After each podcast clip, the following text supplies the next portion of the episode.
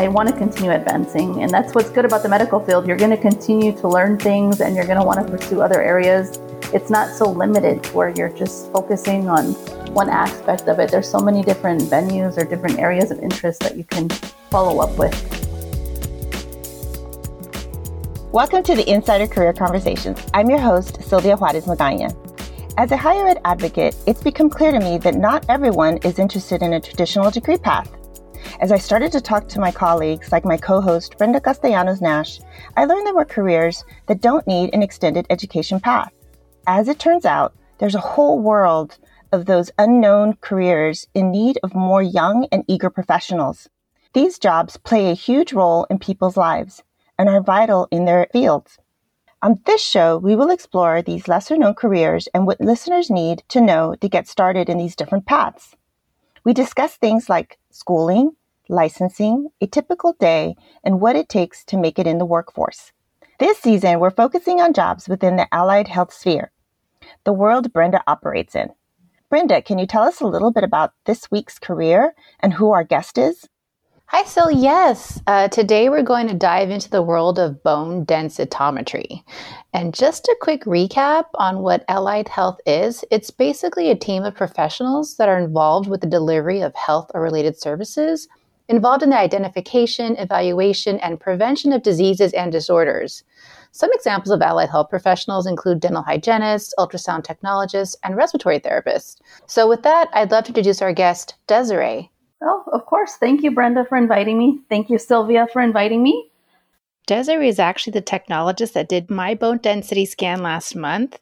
And as I was laying there getting scanned, I thought to myself, oh my God, she would be the perfect guest that we could have on the, this podcast and talk about her experience and career path. So we'd love to, you know, pick your brain and see, you know, what your story is and how and why did you choose this career and what led you to it?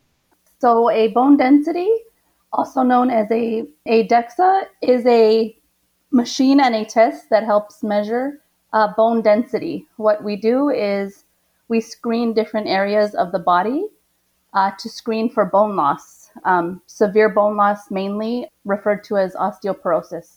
So Desiree, I know that as our listeners are, you know, kind of taking in what you're saying and we're we're introducing this new world to them, I know that a person that's considering this particular career would need a high school diploma or a G E D as a foundation for their uh, background, their education background. Uh, I do want to remind folks that this field does have a license in most states. So while we are in California, there are other parts of the country that have this particular um, uh, expertise, and they do need licenses in most of these, uh, in most states. And because of the advancements, advancements and changes, individuals do need to continue their education. So why don't we start at the beginning? Why don't you tell us about the early years of Desiree? Let us know about the younger you. Um, I originally, you know, growing up, I was very interested in science. And I told my parents I always wanted something in marine biology, preferably. I wanted to work at SeaWorld mainly. Um, Who wouldn't? But as I got older and I know... Yeah. That's it looks fun. Like a fun job, it right? looks like a fun um, job. It does, but but like Brenda said, um, I wanted something with job security, and the medical field is perfect. We have job security there, especially now with everything happening with the pandemic. But I knew I wanted something that did not involve blood. Unfortunately, I don't mm-hmm. do well with that, and I wanted something more on the science side. So I wanted to go into imaging. I originally went to school for um, an x-ray license. That's where I started off with, with just a plain x-ray license. And when I started at my former job, they recommended that I try getting a license with bone density. So that's how I started off with bone density.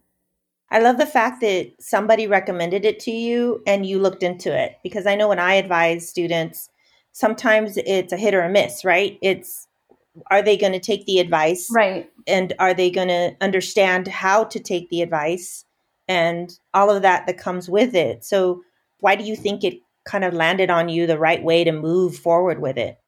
I worked with a, a nice group at the time, and I knew it would be good for me, beneficial in the long run, having uh, something advance me in the medical field. Um, having more than one license, obviously, was a big plus for me. And the person who was giving me the advice was just really set on showing me how this would benefit me in the future. How old were you? Uh, twenty, twenty-four, twenty-four. Okay. So was this like your second career? It was, yes. And I believe, Desiree, you mentioned that when we spoke, when I approached you about this, that this was like a program that you did. It was like a weekend course, if that's correct. Is that still the case now? Like, or has it changed since you did it? Sorry, I don't think we clarified when you did it, how many years ago you've been in the field, bone uh, density. I've been in the field now nine years, I want to say nine years. Um, when I did go to school, um, it was a weekend course in Oakland. Um, it was offered by a foundation that uh, leads a lot of research in osteoporosis. They have a research center in Oakland, and at the time they were offering courses for you to get your license. They don't have a course there anymore, but it is still a weekend course. It's a three-day course.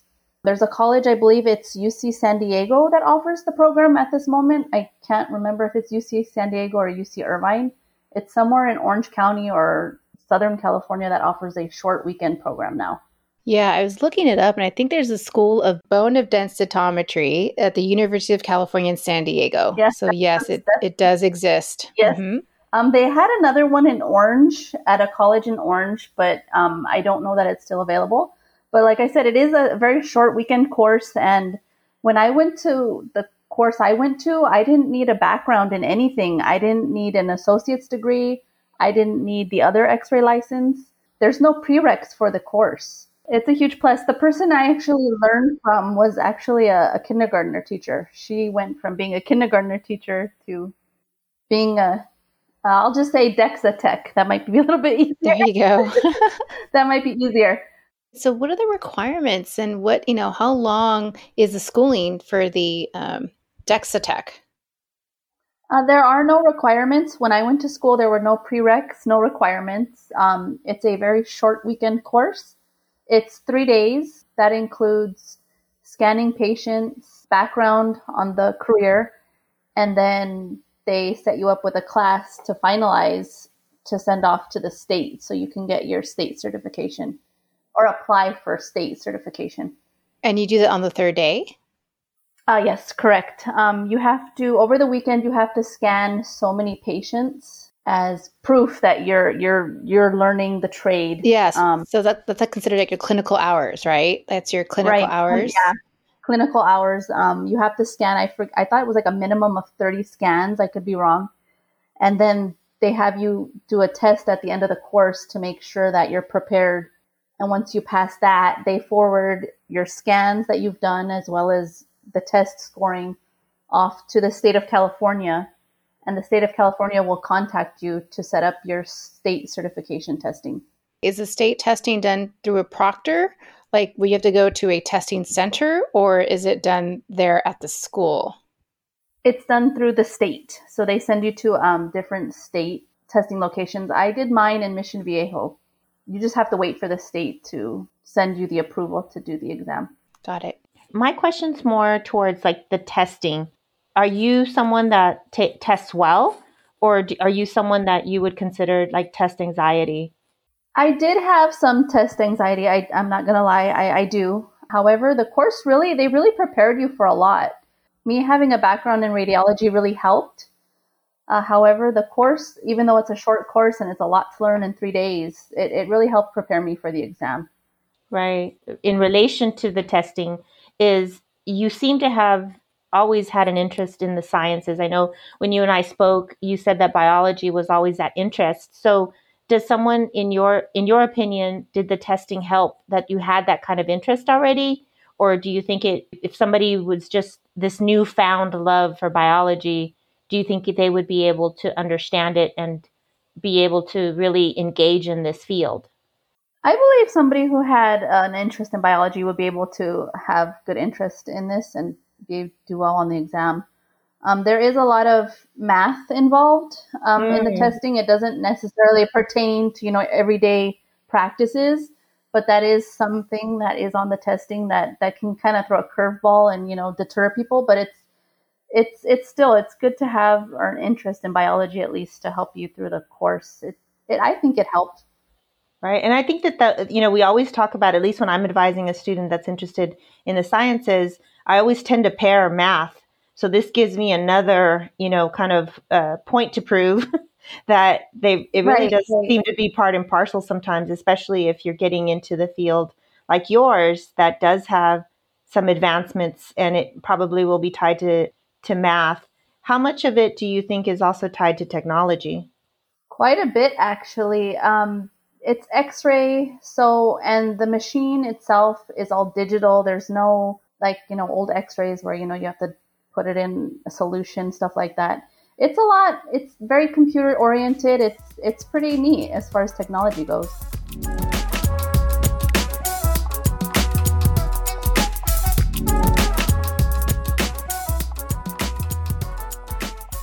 How does this better suit your lifestyle, you know, versus what you previously considered a, a traditional career path? That's a good question. Um, I like working with people is what I'd say. The career itself is pretty one person oriented. Like Brenda came in, you know, you're focused on one thing throughout the day, and it's the scanning. You get to see a lot of different things. I mean, you don't get to see the same thing over and over again. You deal with a lot of different uh, demographics. You deal with a lot of different situations. It's, I like it. I I think it pairs well with my life, and I work part-time, to be honest, so that's a huge plus. Um, not every not every position is part-time, but I do like where I'm at, and I think it works well with not having to deal with trauma, I guess is what I'd say, is it better suits me myself. I just don't think I would handle that very well, or blood anyways.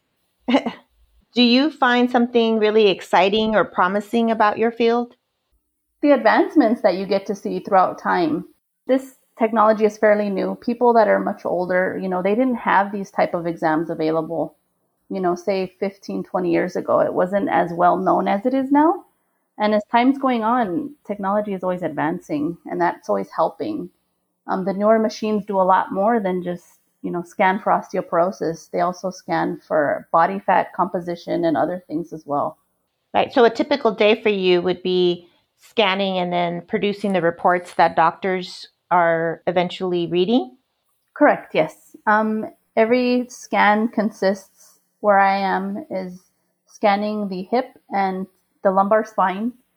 Um, we also generate a report with, it's like a Word document that breaks down the information from the actual scan into a, a layman's term report for you to see where you are as far as on the scale of having bone loss. There's, you know, normal bone loss, and then there's moderate, and there's severe. Moderate is considered osteopenia. That's like the gray area right before you get to severe, which is osteoporosis. Gotcha. Gotcha. And that must be nice to be able to be part of identifying the different things that might somebody might have to consider as they, you know, as they're considering for their health, but not necessarily having the responsibility of a doctor level, you know, like an M D level type of um, commitment, right?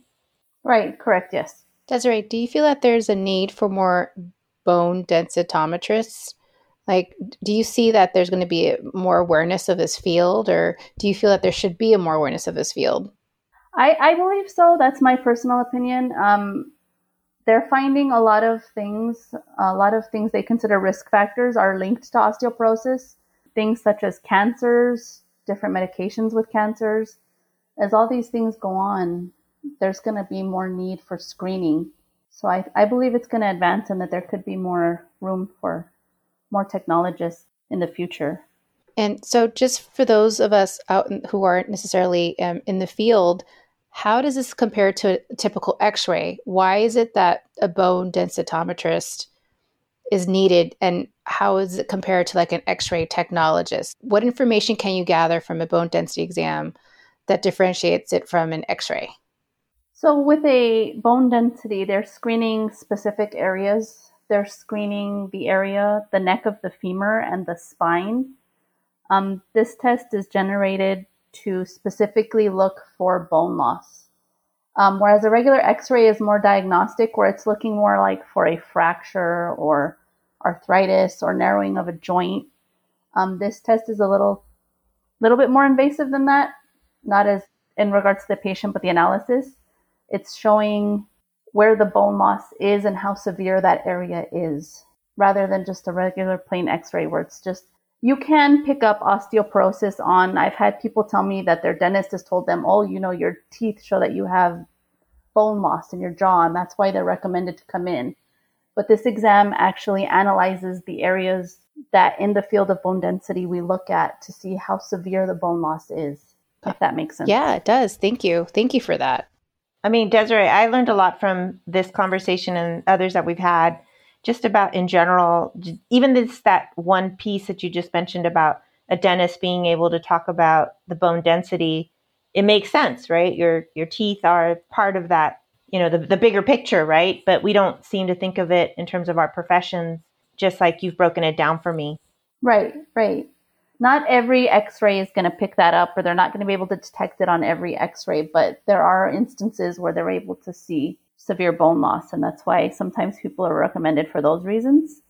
But mainly the exam is done as a screening exam, uh, mainly in our field. Bone density is not as common as other professions out in the medical field. So if somebody had asked me if I wanted to do it, I would just kind of look at them like, I don't even know what that is. um, I, w- I wouldn't really be able to concept what they were talking about. But now that I have a background in radiology, I think that persuaded me some more than, than not knowing anything about it, or somebody just approaching me in high school about it. I appreciate you saying that, Desiree, because we might have some listeners that are in high school or are finished high school and are tr- still trying to figure out what the next steps are. And this would be, I like the way you just said that, because this would be a great way for them to either move forward or at least stop and think, maybe this is something that I would like to pursue.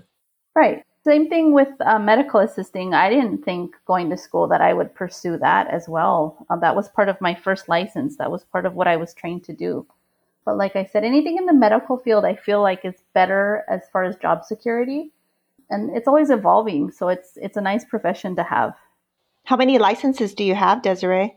Currently, I have two. I have the plain, well, they consider it x-ray license. And then I have the uh, DEXA technologist license. So you have certifications that you don't necessarily have licenses for, correct? Right, correct. For the medical assisting, I did learn to do phlebotomy, but I never pursued it for certification. Because like I said, I don't think I'm I'm good with no blood. blood. No blood. Yes. I got you, girl. I got you. No blood. I, I, I originally wanted to do what Brenda does. I wanted to be a sonographer, oh. but that looked pretty interesting, because same thing with radiology. You're looking at different areas. You're not just focusing on one thing. You get to see a lot of different things.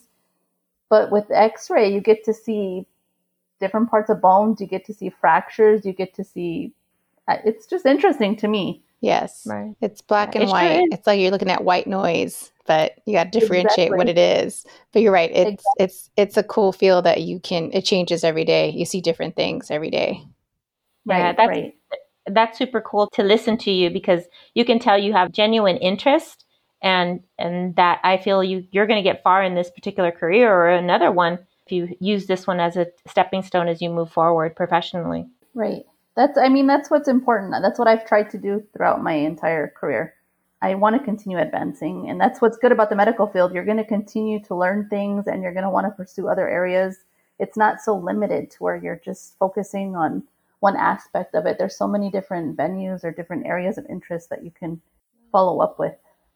So one last um, question before we wrap this up, Desiree, and if you were to think about giving a piece of advice to our listeners, what do you think it would be, as you now are in a position where you obviously love what you do and looking forward, you see a promising future? Pursue what makes you the happiest. Anything, like I said, anything in the medical field would be great. Pursue what makes you happy, though. I wish somebody had told me that, you know, radiology was like a great option, or that even that bone density existed, because at the time nobody did. Explore all your avenues. Don't just stick to one thing.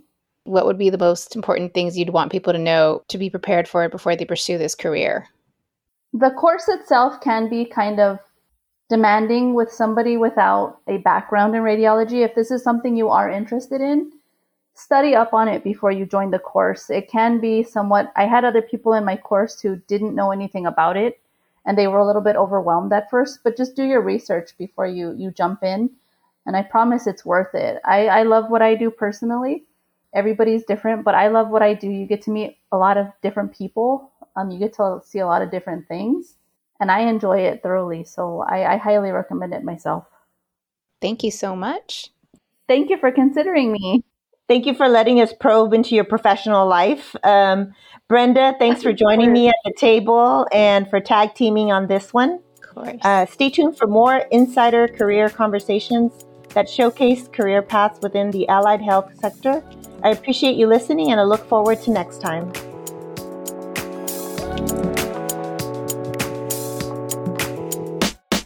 Insider Career Conversations is a production of Juarez Consulting. For more information, you can visit Juarez Consulting Inc dot com. This episode was produced by Sylvia Juarez Magaña, with production help and editing by Casmara Hall.